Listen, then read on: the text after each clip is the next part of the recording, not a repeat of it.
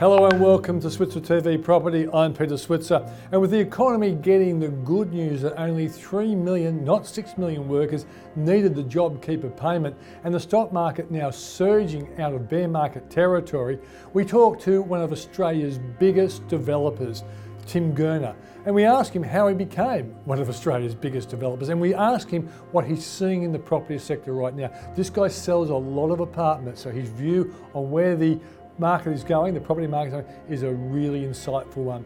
And then property doomsday Dr. Steve Keen has a surprise view on where he thinks house prices are going. So I won't keep you waiting anymore. Let's cross to my interview with Steve Keen.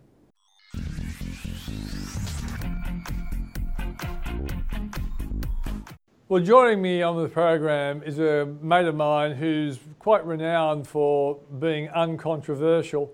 His name, of course, is Professor Steve Keen.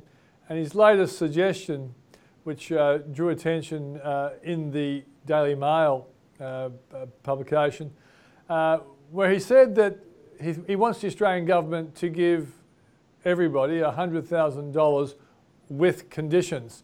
Uh, I couldn't help but pursue him, and I thought he'd be in Amsterdam, but now he resides in Thailand, in a place called Trang.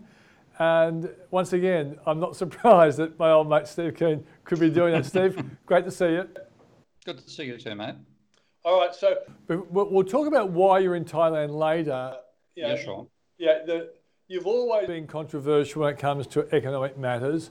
Um, and sometimes mm-hmm. you've been absolutely right, sometimes you haven't always been right, but when you're making big calls, it can happen. But this is an interesting one.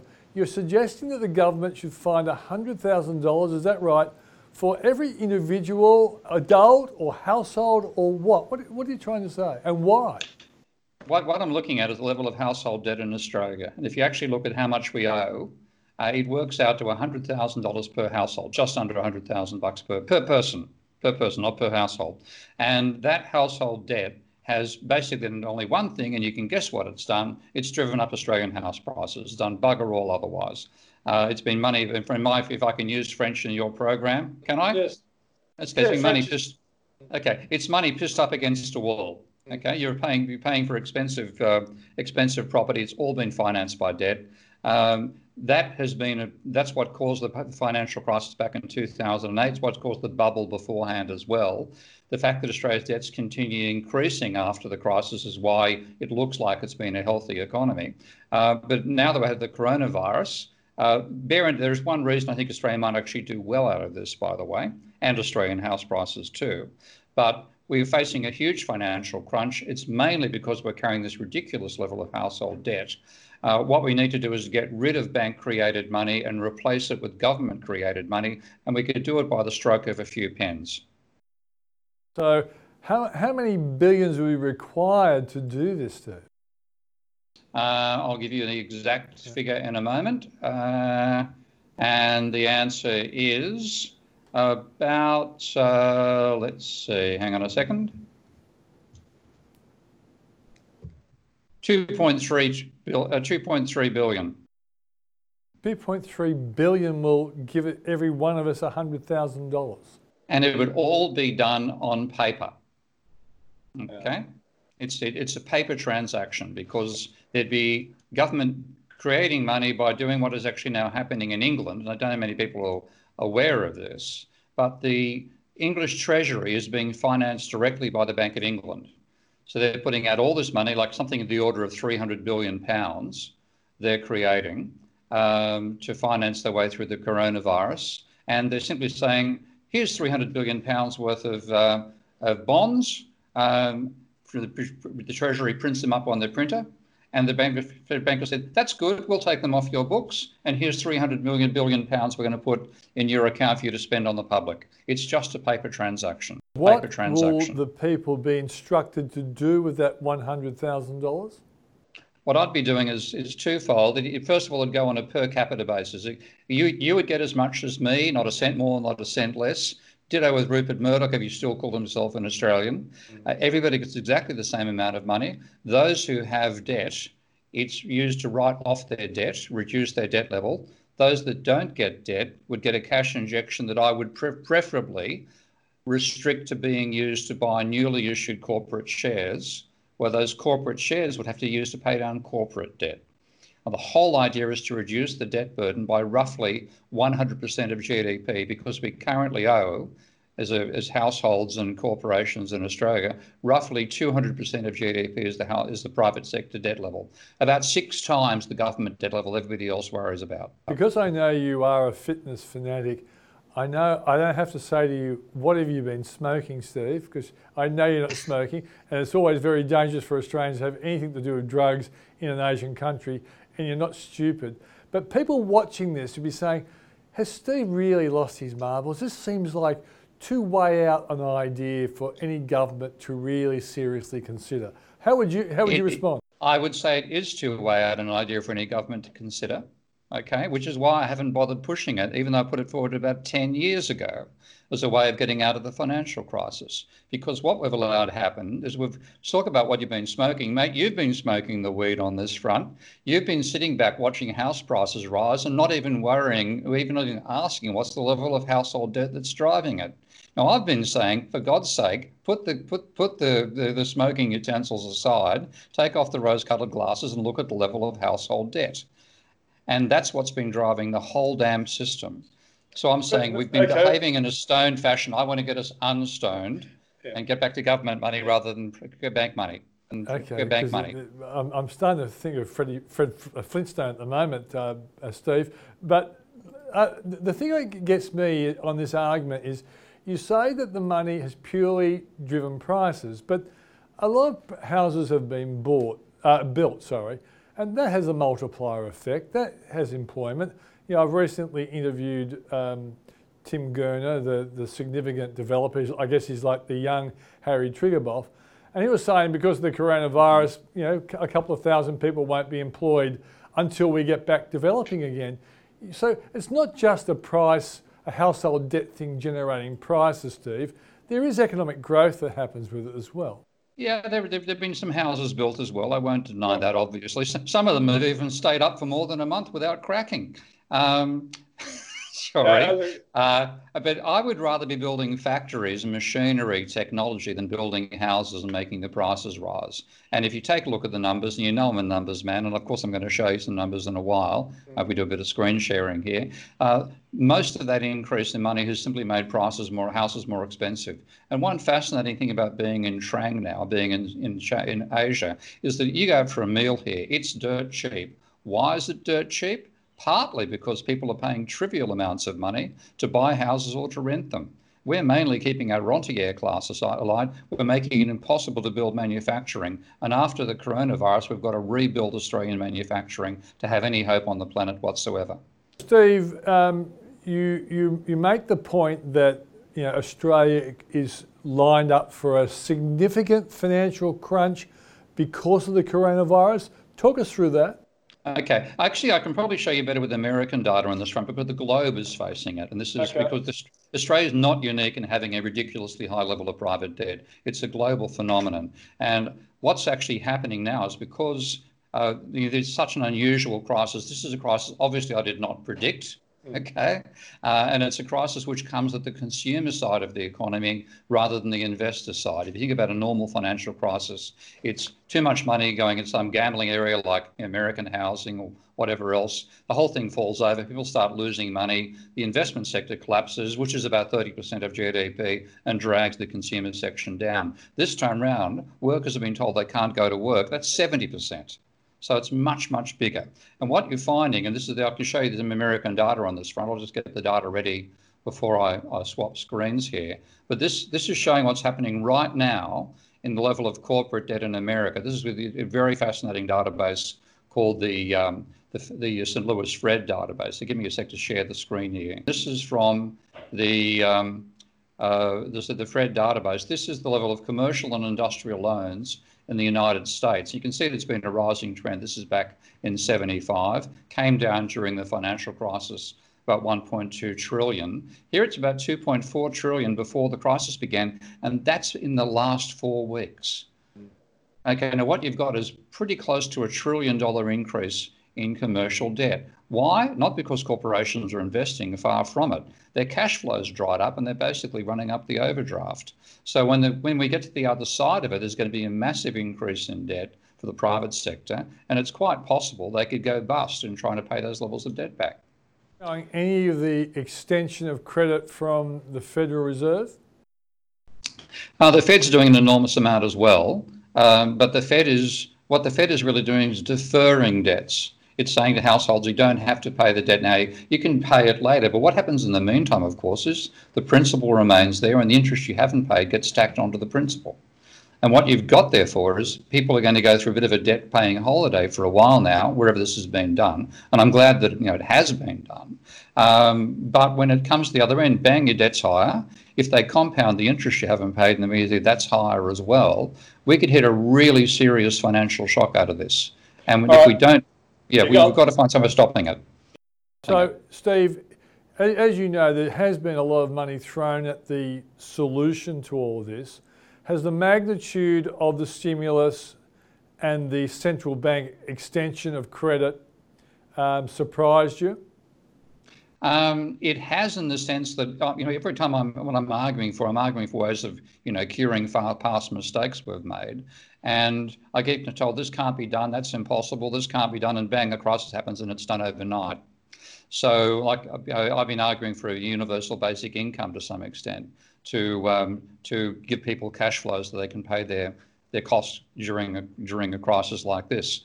And bang, it's happened. The British government's doing it. The Americans have done it to some extent. Australia's done a better job on that front. New Zealand better still.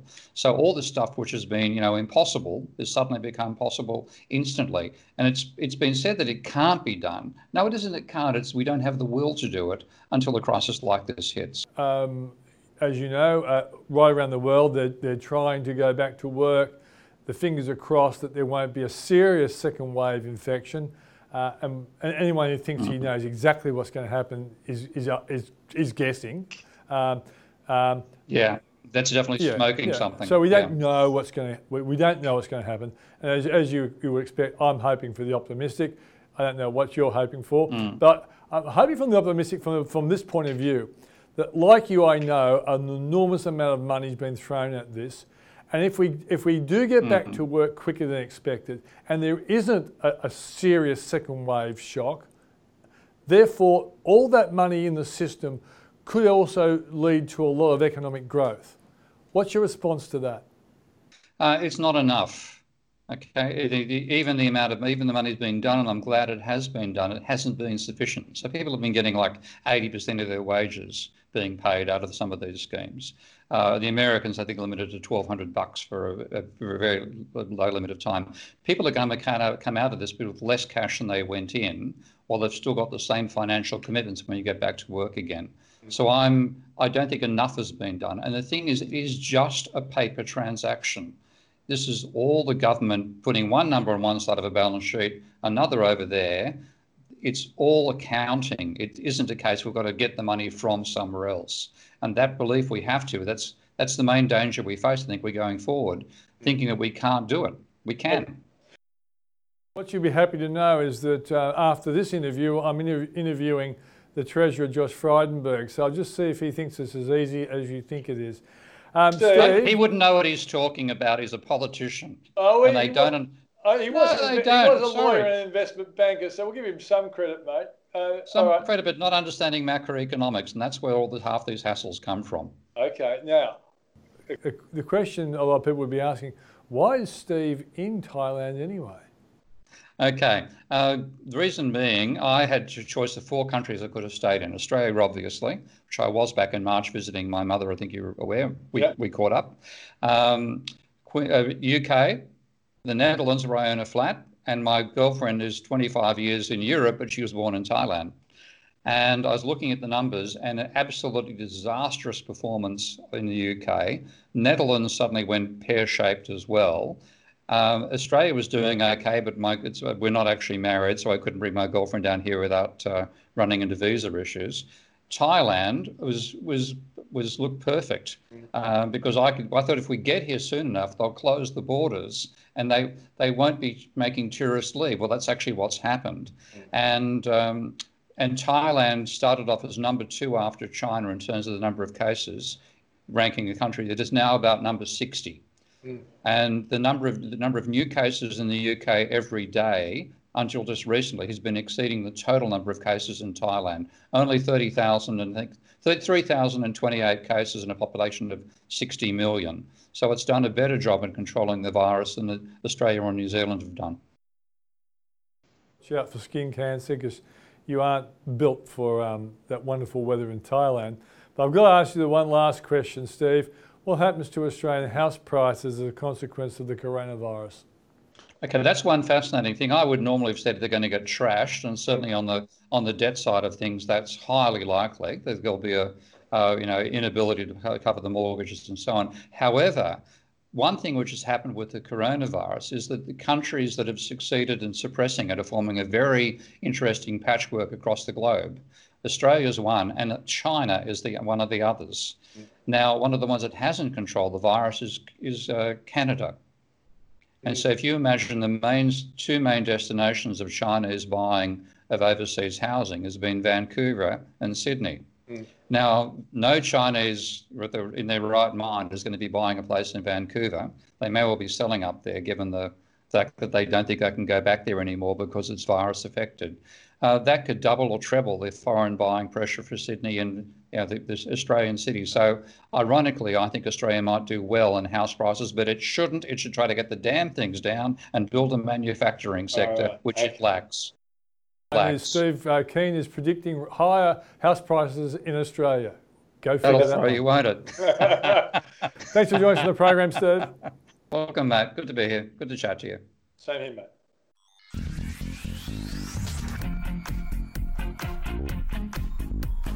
Well, all of us Australians who own properties um, or a property it could be a little bit toey at the moment with the implications of coronavirus. But a guy who owns a lot of property, and that's his business, is Tim Gurner of Gurner TM.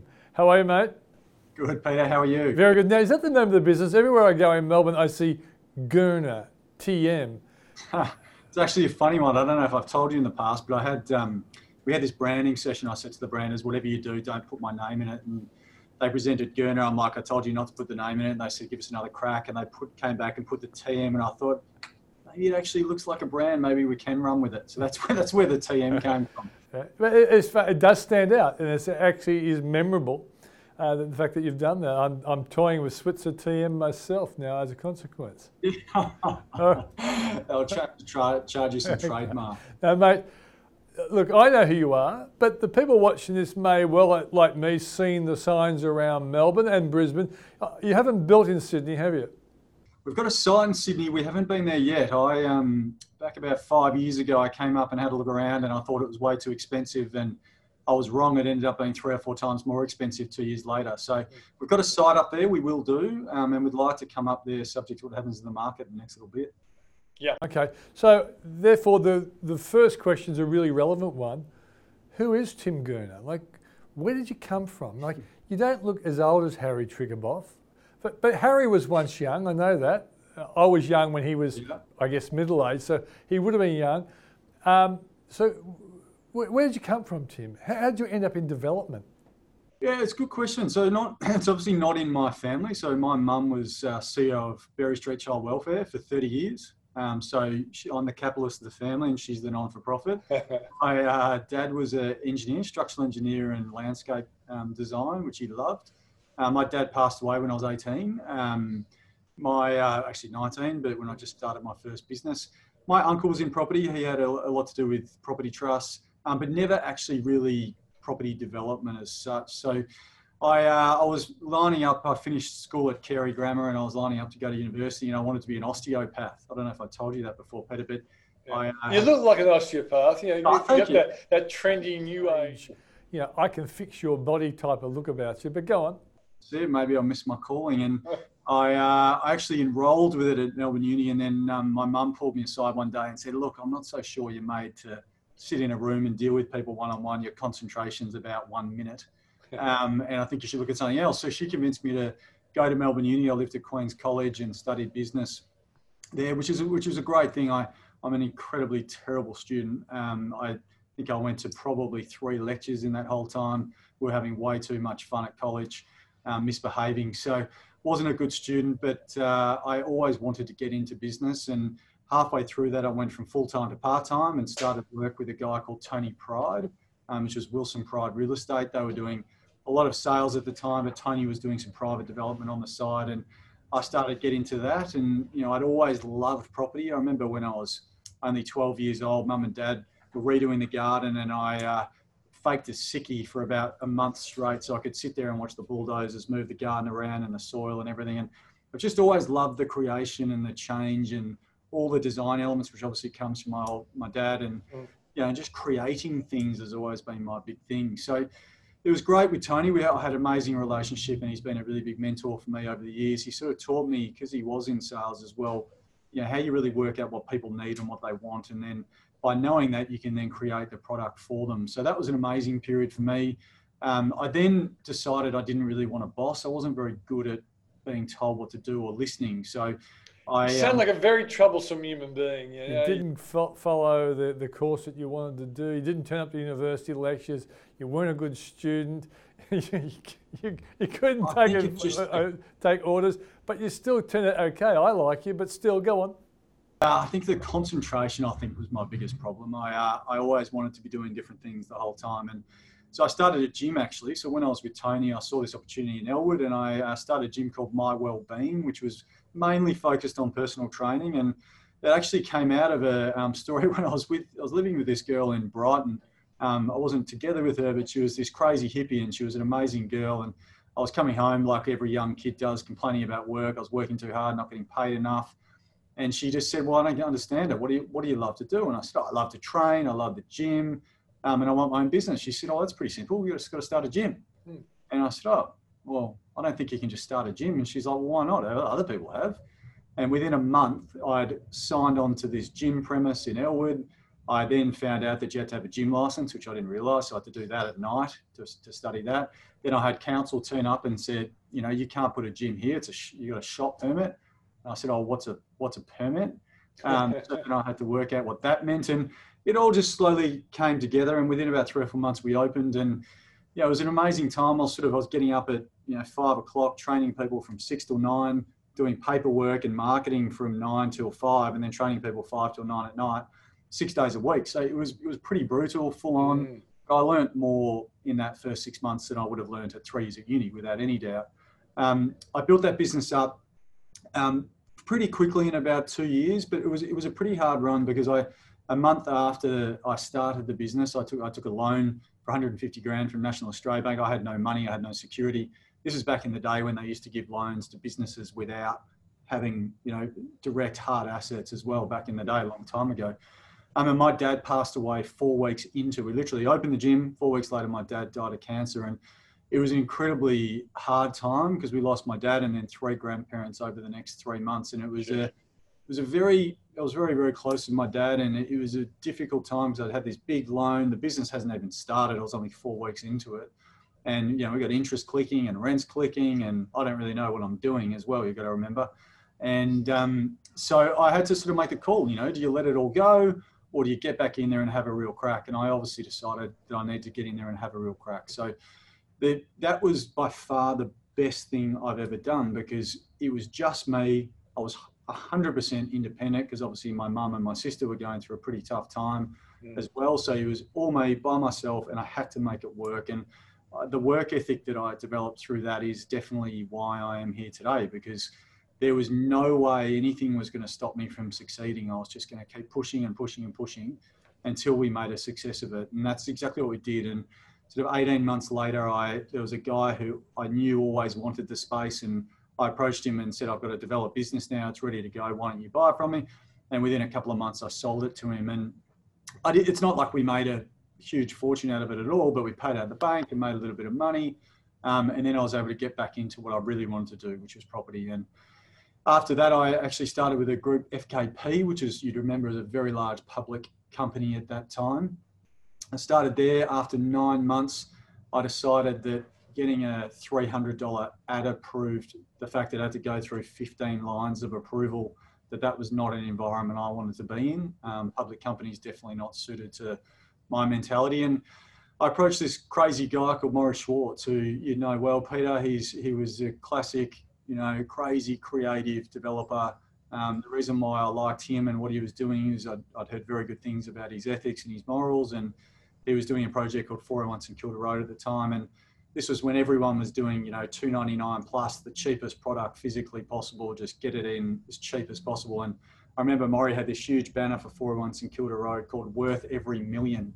And I remember looking at it thinking, an apartment, how's the developer going out there saying worth every million? You've got to be pretty, pretty ballsy. And I called him up and said, look, I reckon you're amazing. Can we catch up for a coffee? And I caught up for a coffee with him. He wasn't really employing anyone. He was really a one man band with a couple of people helping him and met him. And then the next day I started with him, and it, was just an incredible journey. He's he's been a you know him and Tony also have been real father figures and mentors to me as well. I've been very fortunate. I've had some amazing people in my career that have really helped me through tough times. Do you think it was um...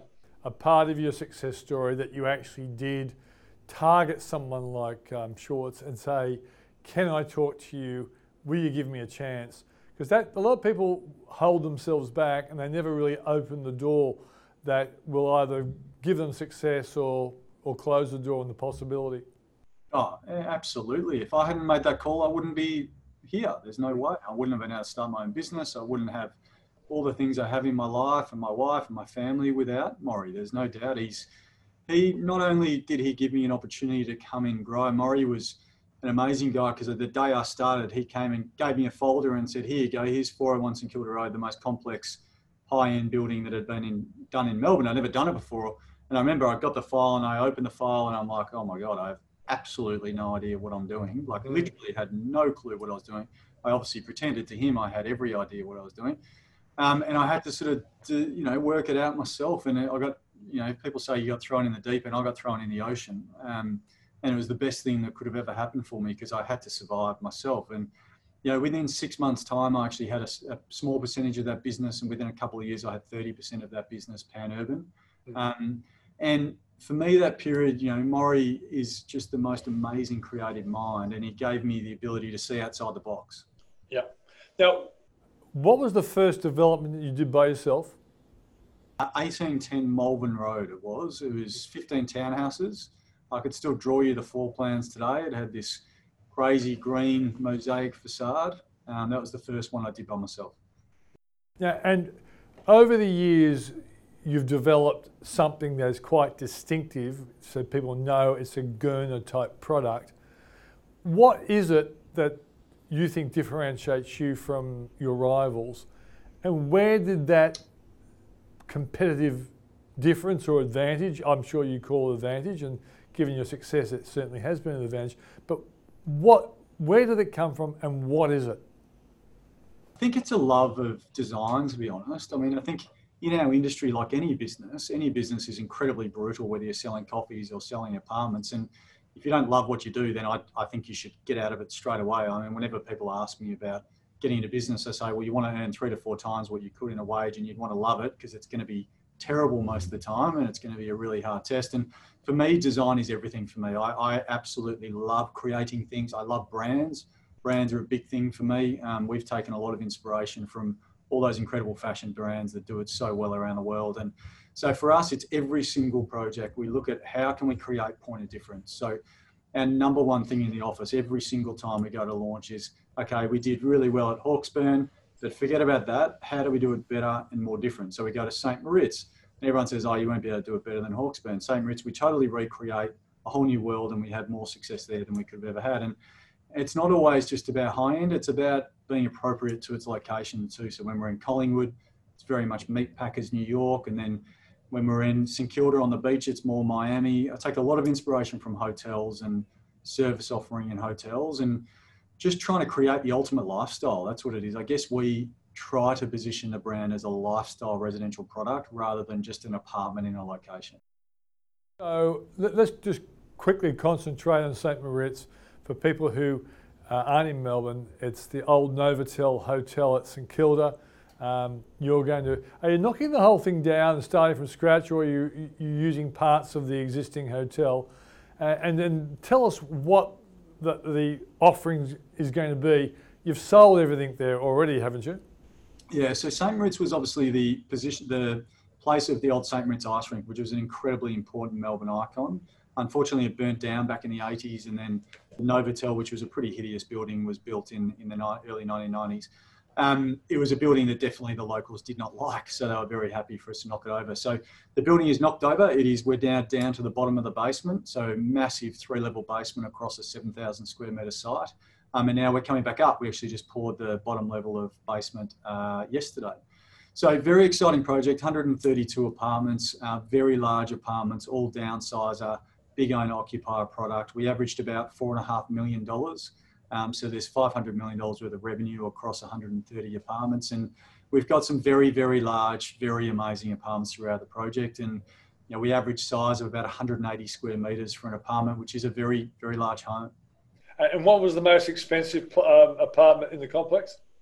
Uh, we don't talk about that. Oh, come on. There's a penthouse with a price of 30 million that's that's not available for sale. Yeah, but okay. to be honest, everyone talks about that one a lot. Yeah. A lot of, it's newsworthy, of, and we're in news. Yeah, I think you'll see, Peter, that when it when it gets revolved, resolved at the end and finished, I think you'll see there's some pretty big names and pretty amazing apartments in the complex. Yeah, I'm sure. I've, I've, seen your stuff. It's yeah. certainly um, high end, and you you do show appreciation for design. What's the scariest moment you had? Because when you, you do these projects, we're talking many millions of dollars, hundreds of millions of dollars, and you clearly have to be supported yeah. by banks um, because, as you pointed out, you know no one left you a billion dollars. So, what's been the scariest moments for you as a developer, Tim? Yeah, it's interesting. My scariest debt moment was actually that first $150,000 I had for the business, for the gym, because that was totally unsecured. I didn't know what I was doing. And at the time, I thought it was okay when I took it until I realized that I had to pay it back. Mm. Just sort of, I was pretty young and pretty dumb at the time. Um, that was pretty scary, but I think Brisbane was probably the biggest. I mean, we went up to Brisbane into a different state. Um, we went to a and bought a very, very large site there, and we proposed to do three 30 story towers, 992 apartments, plus a hotel and retail. That is big for anyone. That's big mm. for Harry and anyone in, in the world, really. And I remember we had ANZ there, and I was 31 at the time, and I was trying to raise I think we were 300 million for the first two towers from ANZ, and we're about 60 million cash we were trying to raise at the time. And I remember that we had the whole credit team of ANZ, 30 of them standing there. And this one lady said to me, So, Tim, you know, what makes you think you can deliver this when no one else has ever? I'm like, Oh, it's a, it's a very good question. And I started to, you know, explain what we were doing. And then I think her question really made me realize, geez, this is a, this is a big project, you know, it's a mm. big complex thing out of our hometown. Um, and that project ended up being incredibly complex and incredibly difficult. And, you know, 330 story towers, was over six years. So we went through different cycles in Brisbane as well, which is something that we'll probably try never to do again. I think that was our biggest lesson that, you know, completing a building in a similar market cycle is what you want to be doing. You don't want to be starting six years later. As you know, anything can be happening. And, the Brisbane market, when we went up there, was at the bottom. It got to the top and it got back down to the bottom within about 18 months, 24 months. So that was a huge test for us up there. And I remember one distinct moment we raised money through uh, Thakral, which is a Singapore listed entity, um, $46 million cash to start the project. And we did the deal, and I was sitting there rerunning the numbers, and I was doing the numbers myself on my desk, and I pressed the number to get to the final result of feasibility, and it was negative mm. um, which was not really what it's meant to be. And I walked outside and I threw up in the garden bush uh, next door because I had so much anxiety and so much stress about something I thought was resolved, um, and it was a very different position. Luckily, we spent the next few weeks getting it back to where it needed to be, but I remember that very, very distinctly. Uh, the coronavirus challenge and the, the idea that a government like all governments of the world, would close down and send people home and not be able to go to work and everything's changed. That, that would, be, would have been something you could never have contemplated in all your risk management for the projects that you've got on the boil right now. Yeah, I mean, we, we always, I'm, I'm pretty risk adverse. I come from a family of not major risk takers and you know, we try to line up risk very carefully and we expect to have cycles where property prices drop significantly and we expect to have settlement issues and we expect to not be able to get funding and have issues the whole time. I mean, my job is virtually just putting out fires the entire time. I am, my wife, if you asked her, she'd say my best skill set is um, problem solving. That is what I do day in, day out. I don't know how you problem solve a global coronavirus, um, which has had much more of a drastic effect than I think anyone could have ever imagined eight weeks ago. And unfortunately, I think it's still got a long way to run yet. Experiencing supply problems because if you're high end, you're not getting everything made in this country. Some stuff has to be coming from overseas. Is that causing a, a delay and a problem for your developments? Yeah, look, we, we were very fortunate. I just finished two big buildings in Melbourne, so glass and everything that we needed was here.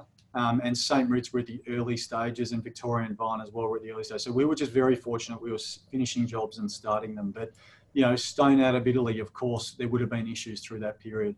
There was a very short window where China stopped exporting glass, um, but that's obviously opened up again pretty quickly, and those factories are now fully going. So we have been fortunate that we haven't felt it too badly. And I think the Australian government in particular has realised that you know, this could get very, very serious if they don't allow exports to come in and imports or imports in and exports out. And I think that's been okay to date. Um, the supply part has been okay, thank God.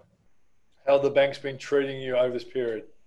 Yeah, look good. I think um, I'm very fortunate. I've got a very strong relationship with ANZ. I do all my construction lending through ANZ and um, some through CBA and NAB as well they've been good. I mean, it, you know, it's early days though, Peter, as you know. I mean, the, we are very fortunate that we had a large, we have a large portfolio with ANZ. We just paid down a very substantial amount of that when we finished two jobs.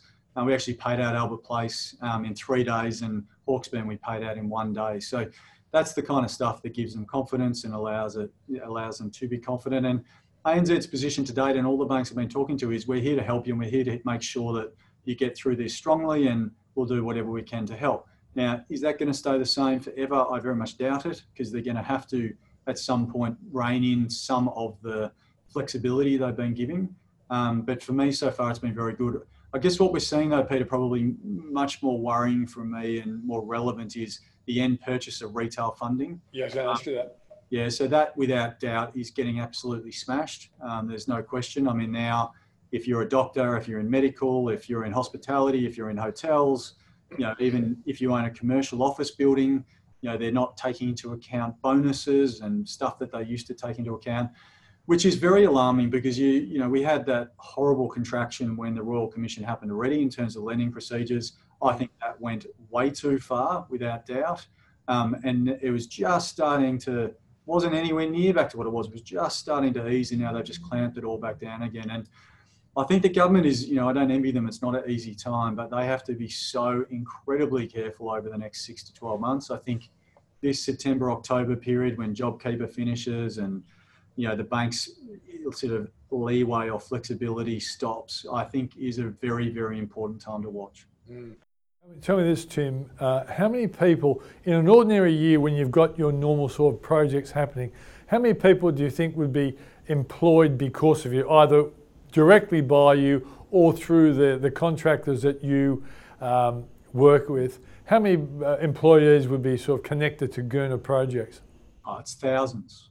Thousands. Right. So, yeah. so is it is it likely then, because of the coronavirus and all the challenges out there, that you're going to be slow to start up new projects because it's just so hard to work out what's going on?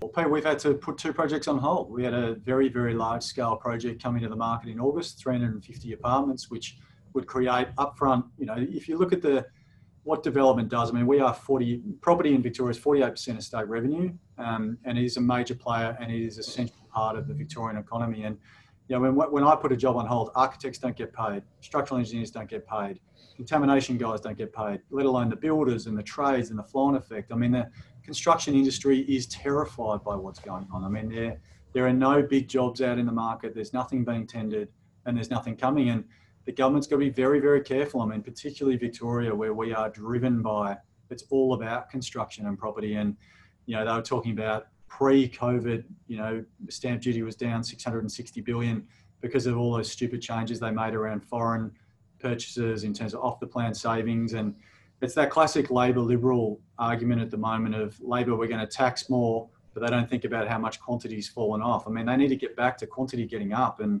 you know, off the plan stamp duty and foreign stamp duty at the levels it is now, which is at world record highs. It's just got to be the stupidest thing our government could be doing. If you had to um, um, give some advice to um, the Prime Minister around what you hope will happen uh, as a person who does employ a lot of people directly, what would you like to say to him? Look, I think the key at the moment is definitely the retail funding. We've got to be really careful we don't clamp down too tight. I understand that the banks have to stay strong, and that's a very important part for us. But if they don't let people refinance and let people get through this period where rentals are tougher, because the rental market has definitely taken a hit, um, I think the biggest thing, though, without doubt, is immigration. Like if we if we don't get these students back, I think it's 1.5 million students that we need to get back into our universities, let alone the 400,000 we need every single year if that doesn't happen and doesn't get re, you know, reignited heavily by the start of next year, the flow-on effect for the economy would be devastating. Like I, you know, we have 150,000 people coming to Melbourne every single year, and that is what allows us to build buildings, to feed jobs, to get the trades going, to keep our unis going, our hospitals going. I mean, if immigration stops, it'll be diabolical. They have to focus on immigration. And so, what have you been seeing on the price front, Tim? Have you been in, uh, actively since the, the coronavirus really you know, closed down the economy and locked up the, the people? Have you been uh, trying to sell any products? And if so, what kind of uh, reaction have you been getting? Yeah, we're kind of fortunate. We've got Victoria and Vine, which is 250 apartments. We've only got three left. St. Ruth's, we've only got two left. Atelier and Collingwood, we've got 10 left. Um, that we've still been doing a few sales, but it has definitely. I mean that that first two to three weeks of chaos, which we will all never forget ever. I mean, people didn't want to go outside. So, of course, if they don't want to go outside, the last thing they're thinking about is buying a property, particularly off the plan. So, sales volumes have fallen off a cliff. There's no question. We have seen a big uptick though in the last couple of weeks. Inquiries definitely a lot better. Mm. Uh, it's not back to pre-COVID levels, but I think you know it's going to be I think until we get through that September to December period where people work out what's really happening, I think the opportunistic investors will buy, but I think people are going to be pretty cautious for a period of time. Before we wind up, I've just got to relive that fantastic smashed avocado story that uh, you got embro- embroiled in. Why don't you just help us relive that wonderful viral experience? I try extremely hard not to relive that. Thank you. Uh, so it was a funny one. It, was not at all what got reported. Um, I mean, obviously, what got reported got a lot of coverage, but the I was in, invited to speak um, with uh, with them about a, the property market. It was me, Triguboff, and Malcolm Turnbull, the current prime minister at the time, and they said, you know, we want a bit of an update on the property market. You know, you're the sort of leading Melbourne. We've got Triguboff in Sydney, and then we've obviously got prime minister. And you know, those 60 minutes we're talking about? Yeah, I try not to mention their name. uh, 60 minutes it was. And, and, you know, from our perspective, it was meant to be just a property market update. They came down, we did four and a half hours of interview. He was a lovely guy who did the interview, got on really well. Um, I said to the girls before I started, I said, look, the key thing for me here is I just don't want to look like a wanker, you know, a rich wanker telling people what to do. That was my exact words. And we got off, we finished the filming four and a half hours. I said, Oh, how we going? Um, Ash, who does all our PR, um, said, No, you absolutely nailed it. It was perfect. It was, it was really, really good. And through the time, he, you know, one of the throwaway questions, you it was four and a half hours of interview. One throwaway question was, you know, the, the way 60 Minutes set it up, like it was as if we were talking about millennials. It was 45 seconds in the period of four and a half hours. He said, Oh, what do you think about the millennials and their spending habits and buying homes? And I said, Look, it's, incredibly tough. What a shocking situation. The baby boomers have made a fortune. They're going to come in. It's going to be very, very hard to buy property. But at the same time, you can't expect a new iPhone, the latest BMW, travel to Italy every single year or Greece every year, buy three coffees a day and smashed avocado for $19. 60 minutes cut out all the stuff before and focused on the three coffees and smashed avocado. And yeah, it was amazing. It was like, well, coming up, as you know, they do that prequel thing on the Sunday night, you know, you know, I was watching, I know I was watching at the time, and this thing came up, you know, millionaire smashes millennials. like, what is going on? How is that possibly going? And then I had to sit there for five hours waiting to come on to see how they did it. And it was interesting. It, it, it was actually okay at the night. I didn't get that much criticism the night. Then the next day, this lady, Susie O'Brien, who I'll never forget her name ever from the Herald Sun, wrote this headline Rolled Gold Wanker Smashes Millennials. and I posted it on LinkedIn and said, Susie, here's my mobile number. Maybe next time get the facts right before you go and make stories about me giving money. She wrote the article as if I came from a wealthy family and I was given all this money to start, which is the total opposite. I my family was never wealthy at the time. We were middle class family and and that LinkedIn post went, I think it was 1.2 million views in about 24 hours. And then we got, I think we had 10,000 media inquiries that week. And we had, you know, we had media outside the office, outside my home.